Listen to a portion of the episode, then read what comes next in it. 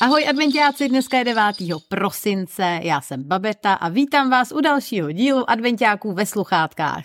A pokud právě teďka běžíte, tak už je to po devátý, co jste si nazuli tenisky a běžíte nejen pro sebe, ale i pro ty, kterým společně to pomáháme a jste úžasný a děkujeme. A dnešní půlhodinku vám zpříjemním eh, nejen já, ale hlavně můj dnešní host, kterým je Teru Menclová. Ahoj Teru. Ahoj, Bavito. A Teru je fotografka, cestovatelka, blogerka. A, a mně připadá nejvtipnější, že já, já tě sleduju online už jako dlouho vlastně. Dlouho tě stolkuju, to je dobrý. Ale já tě znám naživo ze svatby našeho elfího ajťáka. A to je, mě to vlastně připadá vždycky jaký legrační, jak se ten svět tak jako prolíná a že pak najednou zjistí, že ty lidi jako si někde jako potkal. Ale oni prostě jako Čechy a Evropa a všecko je strašně malá, že jo, no. Rozhodně, já se o tom taky přesvědčuji každý den, jak je svět malý a že vlastně, až když jsem tě teď viděla na život, tak mi došlo, že jsme se viděli už dřív.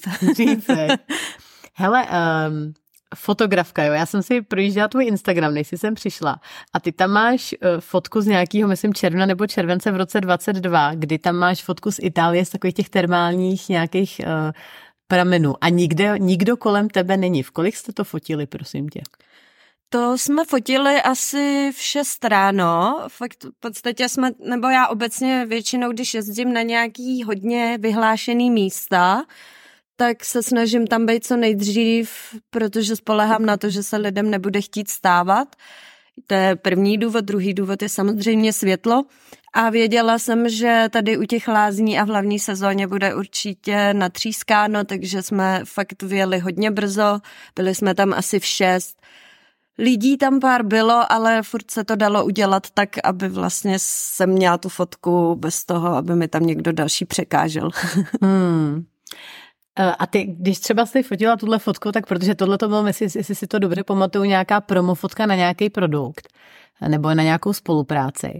A to si měla v hlavě, že teda chceš vyfotit tuhle fotku na tuhle spolupráci, a nebo to byla jako fotka a pak si k tomu jako si řekla, já potřebuji nějakou fotku jako na spolupráci, tak to k tomu s tím propojím.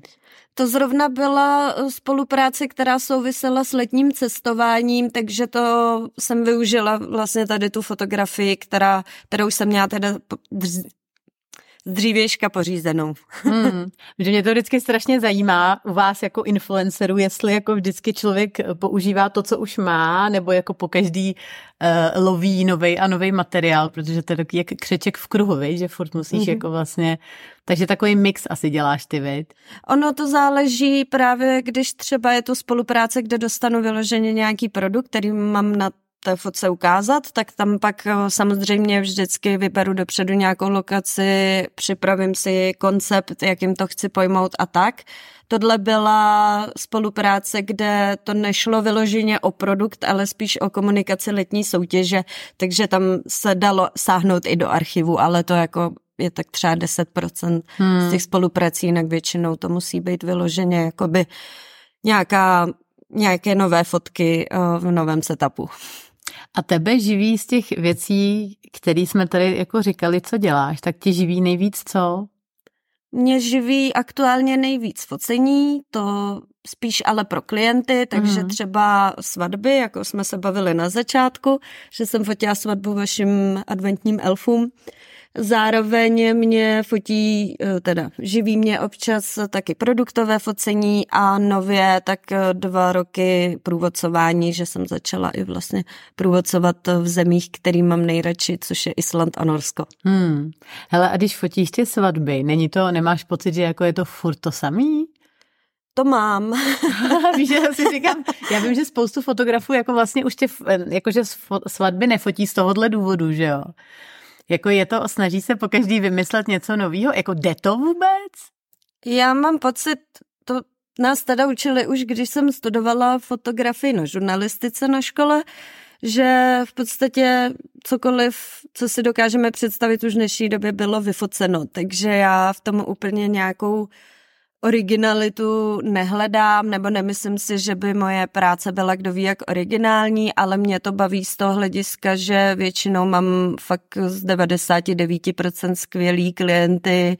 Jsou to lidi, kteří jsou hodně často moje krevní skupina, takže třeba horalové nebo sportovci, nebo prostě lidé, kteří, kterým je hodně blízká příroda takže spíš mě baví to, že já pak jsem součástí jejich velkýho dne a můžu si tam většinou tak jako dokumentovat ten den, nejsem úplně tlačena do nějakých věcí, které by mi nebyly příjemné, což dřív, když jsem dělala v agentuře fotografku, mm. tak hmm. tam jsem musela hodně se podřizovat klientům, takže já naopak vnímám, že mi ty svatby dávají docela jako svobodu, můžu být venku s fajn lidma. Hmm. A oni teda, já si myslím, že ty tvoje fotky trošku specifický jako jsou, že ty říkáš, že nejsou originální, ale oni mají takový, když se podívám na všecko, co si fotila, tak co jako já poznám, takže tam má to, je tam ta atmoška, tam je prostě jako Uh, jako je tam určitý typ atmosféry, který není u jiných lidí na fotkách asi, tak, tak jako tak to vnímám já jako úplný like teda, no. Mm-hmm, tak děkuju, to mě moc těší. A víš, co jsem si říkala, že se tě taky ještě musím zeptat. Uh, ty jsi někde v nějakém rozhovoru řekla, že si myslíš, že je nějakých jako 15 velkých českých fotografů, který třeba i publikují na Instagramu. Kdo jsou podle tebe? No, to vlastně vůbec ani nevím, o jaký ušlo rozhovor, hmm. ale co takhle mám, asi možná tu moji bublinu, tak eh, z těch svatebních bych určitě zmínila například Martina Faltejská, Everbay, Honzu Martince, to jsou takový jako velký hmm. jména, potom samozřejmě jsou uh, velký jména jakoby z reklamní fotografie a tak, uh, třeba co se týče fotografie jídla, kterou jsem dřív dělala, tak tam můžu zmínit třeba Honzu Zimu a podobně, takže jakoby hmm. ten rybníček těch jako velkých men je poměrně malý, ale přijde mi, že v dnešní době jako fotograf může být skoro každý, když si koupí dobrou techniku a filtry a naučí se s tím nějak pracovat, takže už jakoby mám pocit, že vlastně trošku i ztrácím přehled o tom, o té mase fotografů, co se hmm. i teď jako nově objevuje na scéně.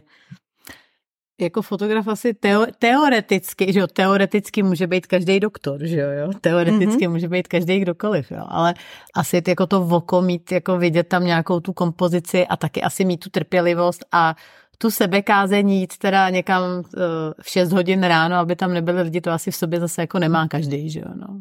Hmm. no to určitě ne. Jakoby přijde mi, že pak jakmile se začne ta práce toho fotografa nějakým způsobem vyčlenovat od toho, od té masy, tak tam pak vzniká to, že pak jsou třeba některý poptávanější víc než jiní a podobně, nebo že tam hmm. pak vznikne ten specifický rukopis toho daného fotografa. Hmm. No ale já tě znám hlavně přes ty teda, kromě Roberta a jeho svatby s Ivetou, tak já tě znám hlavně z Instače skrz cestování a přes jako skrz ty cestovatelské eh, fotky a přes hory a, tak, který jsou jako eh, ty hodně cestuješ, hodně vlastně teďka se tím i částečně živíš. Jak to, jak to, jak to vlastně vzniklo, že jsi začala jako průvodcovat?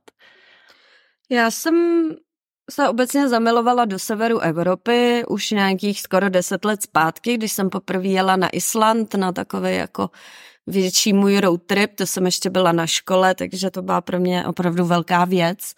A vlastně ten ostrov si mě úplně získal, pak jsem měla možnost navštívit i Norsko a zjistila jsem, že jsou to krajiny, kterými jsou asi nejbližší, nějak jako přírodou, kulturně, obecně se tam cítím jako doma.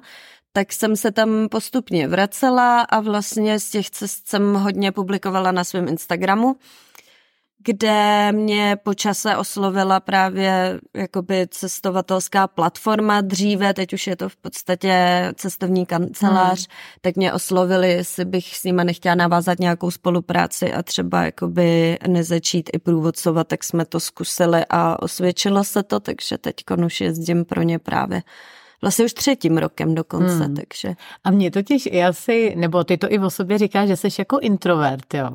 A když jako cestuješ a cestuješ a chodíš třeba po horách, tak chodíš sama.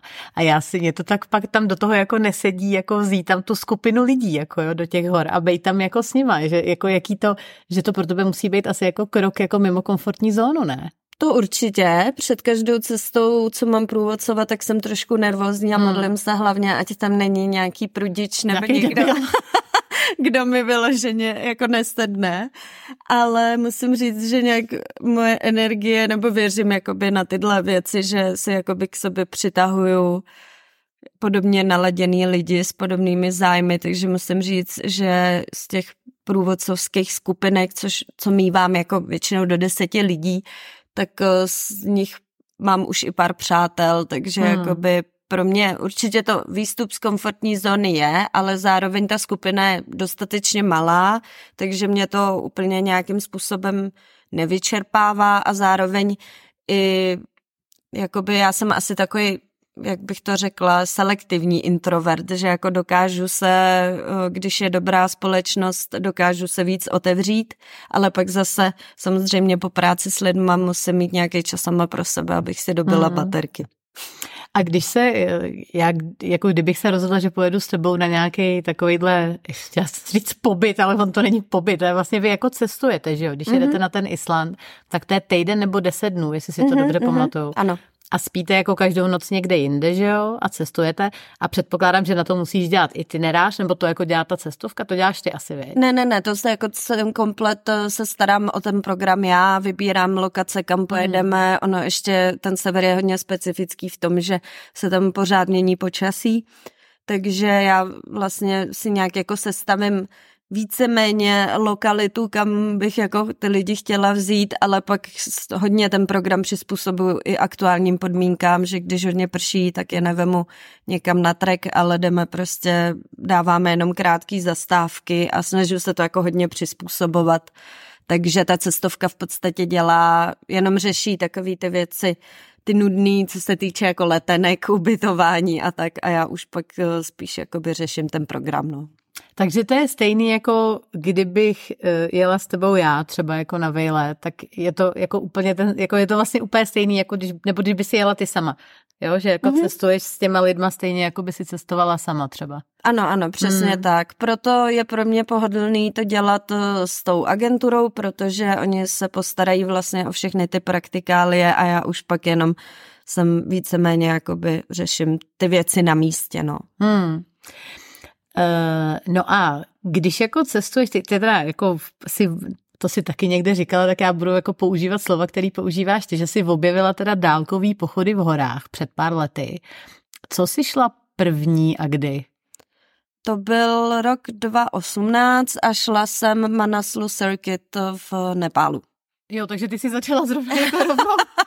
já jsem... Já ne, nepůjdu, jako jak lidi říkají, tak já začnu s Teskou Česká, tak ne. Ne, já jsem Ty jsi šla rovnou do Nepálu, Já výborně. jsem skočila do toho po hlavě, hodně jsem si namlátila, protože jsem tehdy neměla vůbec dobrou výbavu, šla jsem se zbytečně těžkým batohem do jo, toho... 20 kilo, to jsem někdy no, no četla, no. no. Ty Hmm. Do toho ta nadmorská výška, tak samozřejmě to působí taky jinak, když člověk chodí tady v Alpách a pak když je v nějakých pěti tisících metrech v Himalájích, tak eh, prostě je to jako rozdíl velký. Takže tam proběhl křest ohněm, ale vlastně na to, jak jsem docela trpěla během toho trailu, tak potom to, jak jsem se cítila, když jsem to došla, tak to byl jako takový pocit, ke kterému jsem se pak chtěla vracet. Hmm. A to ti bylo, teda to ti bylo, jsem chtěla, nechtěla jsem se zeptat, kolik ti, kolik ti bylo, ale jak ti to jako vůbec napadlo, že najednou jako půjdeš teda do Nepálu, když předtím si jako cesty vždycky si, nebo co já tě sleduju a co, co, co tak jako vidím, tak ty si cestuješ hodně a cestovala si hodně a byla si na Erasmu v Madridu vlastně a najednou prostě do Nepálu na trek jako jít sama. Co byl ten jako nějaký trigger, jako proč jsi se rozhodla?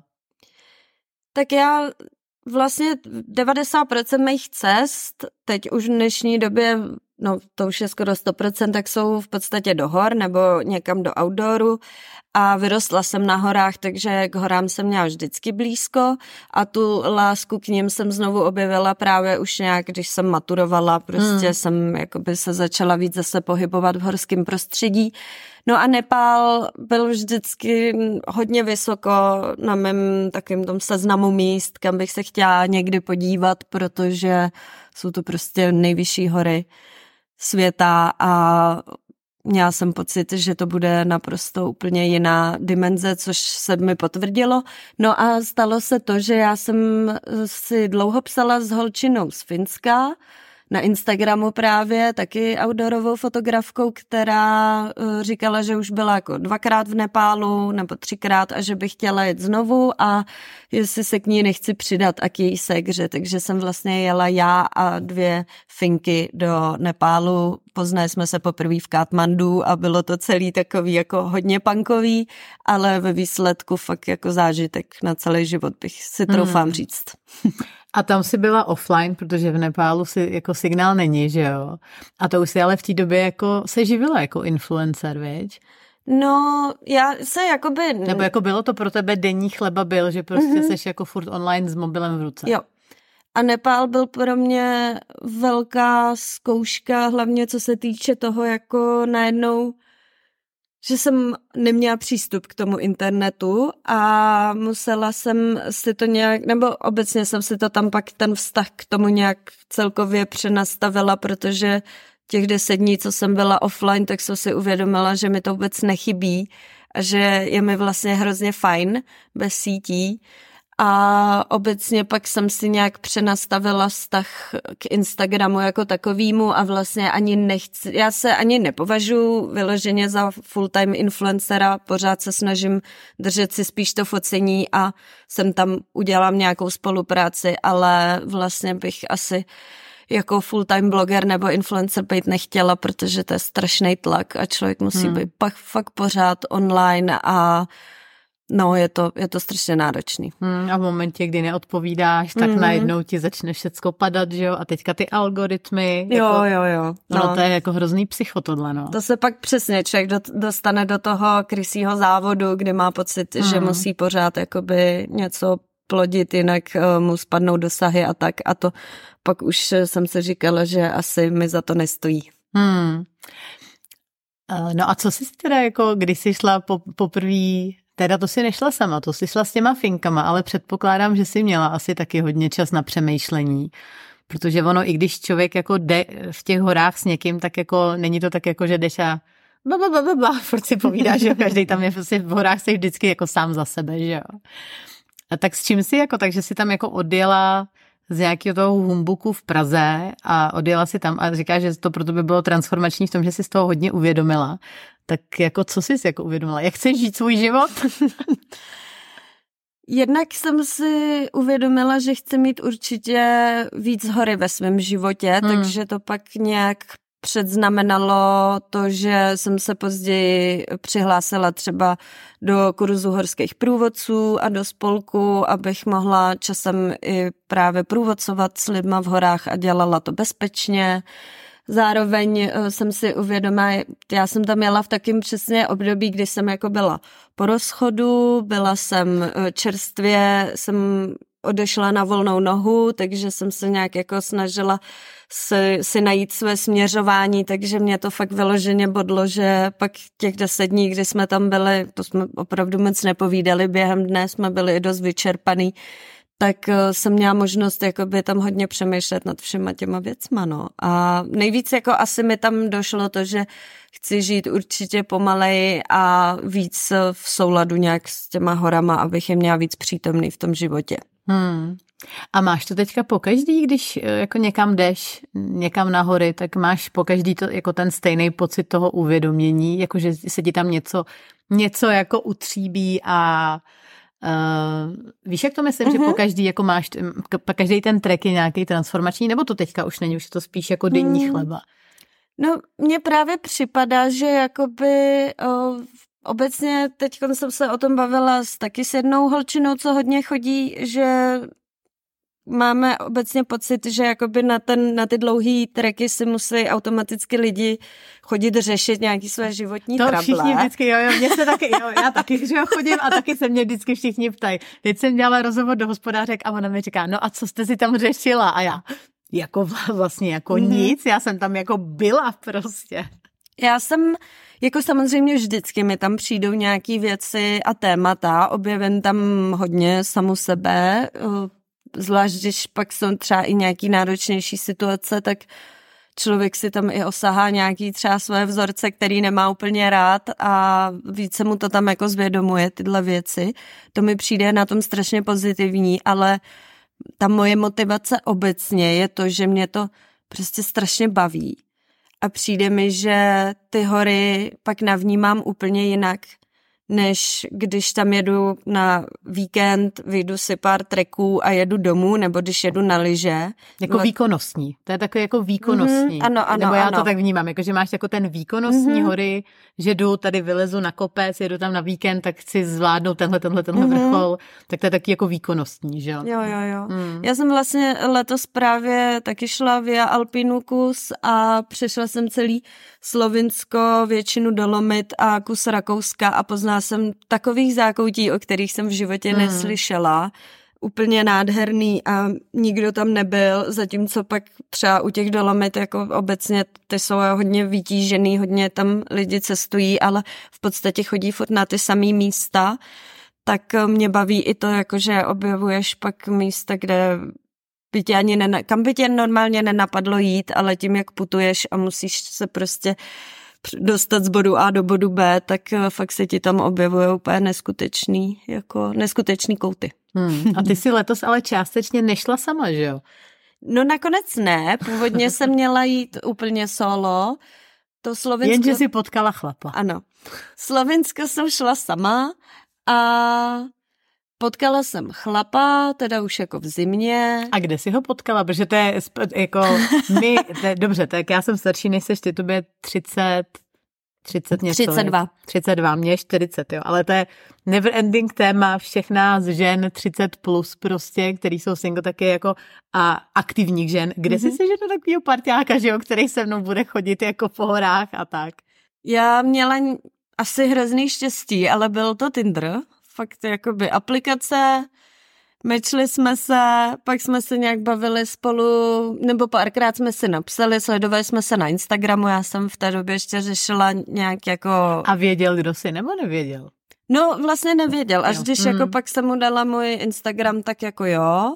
No a pak mi jednou, protože on je skrkonoš, já jsem se za ním teď přestěhovala nově, eh, tak mi napsali, si nechci za ním přijet na Skalpy, že si dáme prostě výlet. A to jsme měli vlastně první rande, že jsme šli jako okruh v peci, což už pro mě bylo jako naprosto úžasný takovýhle rande. A tam jsem zjistila, že je skvělej a že se rozumíme, tak jsme se pak víc výdali a najednou z toho byl parťák, co se mnou šel právě pak i těch nějakých asi 360 kilometrů vlastně eh, z toho Rakou, přes to Rakousko a ty Dolomity, no. Hmm. A on a... taky rád chodí právě, takže hmm. to se vyloženě potkalo, že má projít tou většinu stezky české, má nějaký další traily, hmm. takže. A jaký to bylo jako jít jako s někým takhle, takhle dlouho, oproti tomu, když jsi byla zvyklá chodit sama?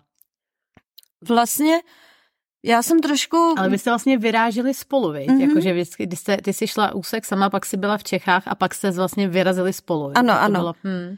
A mě to asi vyhovovalo do...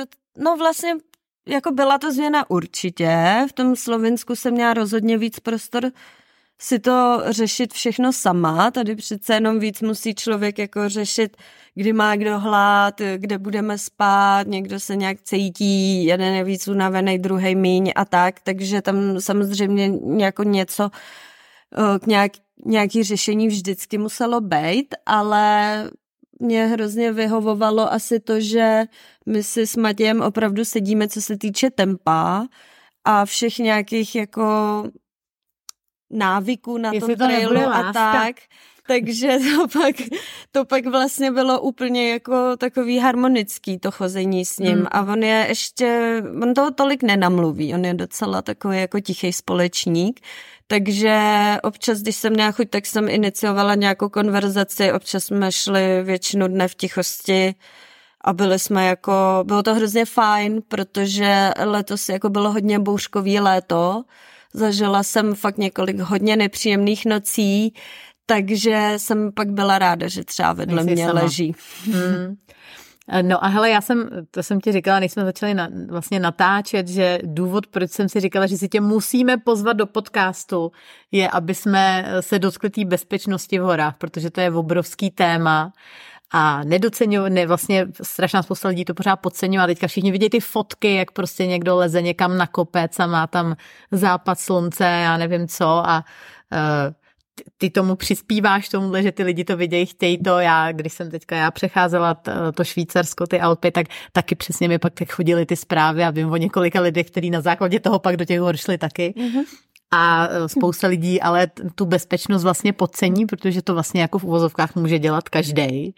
Tak co jsou za tebe takový, co je takový jako, já nevím, desatero ne, ale co jsou takový základní věci, co by člověk, než se vůbec jako rozhodne takhle někam jet, tak co by si měl nastudovat a co by měl dělat? To je hodně komplexní otázka, tak se to budu snažit nějak jako trošku zjednodušit. Jo, a máme pět minut, jo? Ano, dobře. Dobrá, tak určitě si jakoby nejdřív nastudovat vůbec tu trasu, kterou půjde. A třeba předtím, než člověk vyrazí vyloženě do vysokých hor, tak si nějak oskoušet svoji fyzičku, i v Čechách nebo na menších kopcích, protože ono přece jenom, když si člověk zadá trasu do Google, teď mu to vyplivne, tak je to okruh na tři hodiny ale pak reálně tam je prostě třeba větší převýšení, než čekal, nebo tam můžou být úseky, který ho překvapí, tím se prostě může celá ta túra natáhnout a jakoby hodně vlastně takových jako nepříjemných nehod se stává kvůli tomu, že jsou třeba pak lidi moc vyčerpaný, přecenějí své síly, v létě typicky odpoledne přijde bouřka, nestíhají se vrátit včas a podobně, takže jakoby ten základ je úplně vůbec jakoby rozumět svýmu tělu a tomu, co jakoby, na co mám a na co je možná lepší se připravit, než se tam vydám. Pak samozřejmě výbava, to je úplně jako alfa a omega všeho, ne, jako typicky přesně vídám vždycky lidi, co chodí v teniskách na sněžku a podobně, i třeba ve sněhu a tak. Ono se může zdát i v létě, že jako hezky, ale v těch horách se může prostě počasí zkazit velmi rychle. Člověk třeba někde i uvízne a reálně nemůže prostě si zavolat ani pomoc, typicky přijde bouřka, tak je dobrý počítat i s variantou, že fakt mám sebou bundu, že jsem schopná, když tak přežít i tu noc večer, kdyby náhodou, takže mít prostě vždycky nějaký vrstvy extra sebou, dostatek pití, dostatek vody, lékárnička. Zjistila jsem na svém Instagramu, že skoro nikdo nenosí lékárničku, tak aspoň nějaký základ. A pak samozřejmě dávat, dát vědět dopředu, kam jdu, aspoň někomu, aby to zase jako, pak se může stát, že není signál a podobně, no. Takže to jsou taky základy.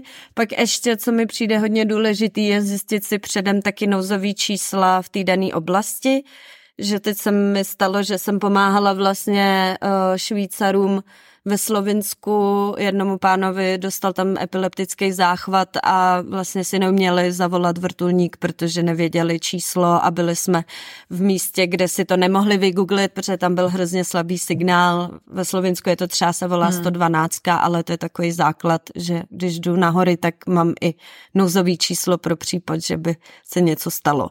Hmm. No, uh, super dík. tak teď jsme určitě nikoho neodstračili, spíš jsme vás, já doufám, jako navnadili do těch hor chodit, protože ty hory jsou prostě skvělý. Ale je fakt jako dobrý a myslím, že ten první bod, který ty si řekla, jako uh, znát sám sebe a znát jako na co mám, že to je asi jedna z těch jako eh, takový to, co je vlastně jako eh, jedno z těch nejdůležitějších věcí, ale co bohužel prostě většina z nás a většina lidí jako vlastně nezná, no. A ono, když jako do těch hor nechodíš, tak uh, pak nevíš, jak budeš mm-hmm. reagovat. Určitě je to hlavně o tom znát sám sebe. Co mm. člověk, jaký má zkušenosti a tak. A když si nejsem jistá, jestli mi třeba dělají dobře vejšky, ale zároveň chci začít s feratama, tak si vyzkoušet třeba tady děčínskou feratu, feratu v Semelech, něco takového, kde si nebo jít na stěnu si zalíst, ať vůbec zjistím, jak mi dělá dobře třeba expozice na vejšku. Hmm. To bývá častý problém, že pak lidi se dostanou na feratě do bodu, kde jim hlava řekne, tak už to nemůžu. už nemůžu. Hmm.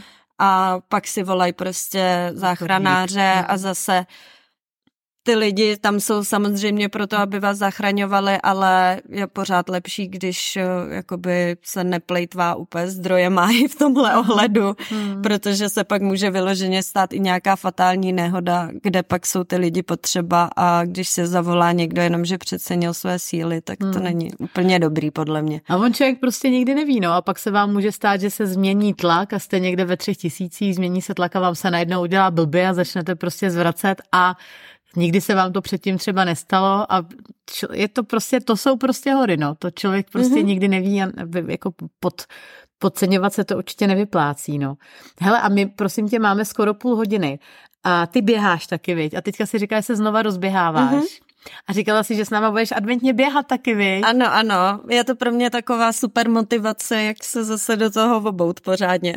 Jupi, já jsem si totiž viděla, že jsi si dělala nějakou rešerši toho, jako v čem se běhá v zimě. Uh-huh, uh-huh. Tak to je dobrý, tak to je dobrý začátek. Jo, já mám jako nějakou výbavu samozřejmě, ale spíš eh, tím, jak se změnila moje pozice, že teď už vlastně nebudu trávit zimu v Praze, ale budu běhat v Krkonoši, kde ta zima je trošku jiná, tak uh, trošku cítím, jako, že bych si potřebovala ještě dovybavit nějakou lepší bundu a tak. No tak to se těším a těším se, že 25. Eh, prosince budeš mít vyplněných všech 25 políček v našem adventiáckém běžeckém kalendáři a díky, že do toho půjdeš s náma. A děkuji moc za rozhovor. Pokud jste běželi dnešní povinnou půlhodinku, tak prosím vás, máte splněno. Pokud chcete běžet dál, máte chuť, tak určitě běžte dál. A pokud chcete jít dohovor, dohovor, dohor, tak běžte, protože hory jsou prostě, hory jsou láska. To je tak strašně mhm. sprofanovaný teďka. Ale hory jsou láska. Mějte se krásně a ahoj.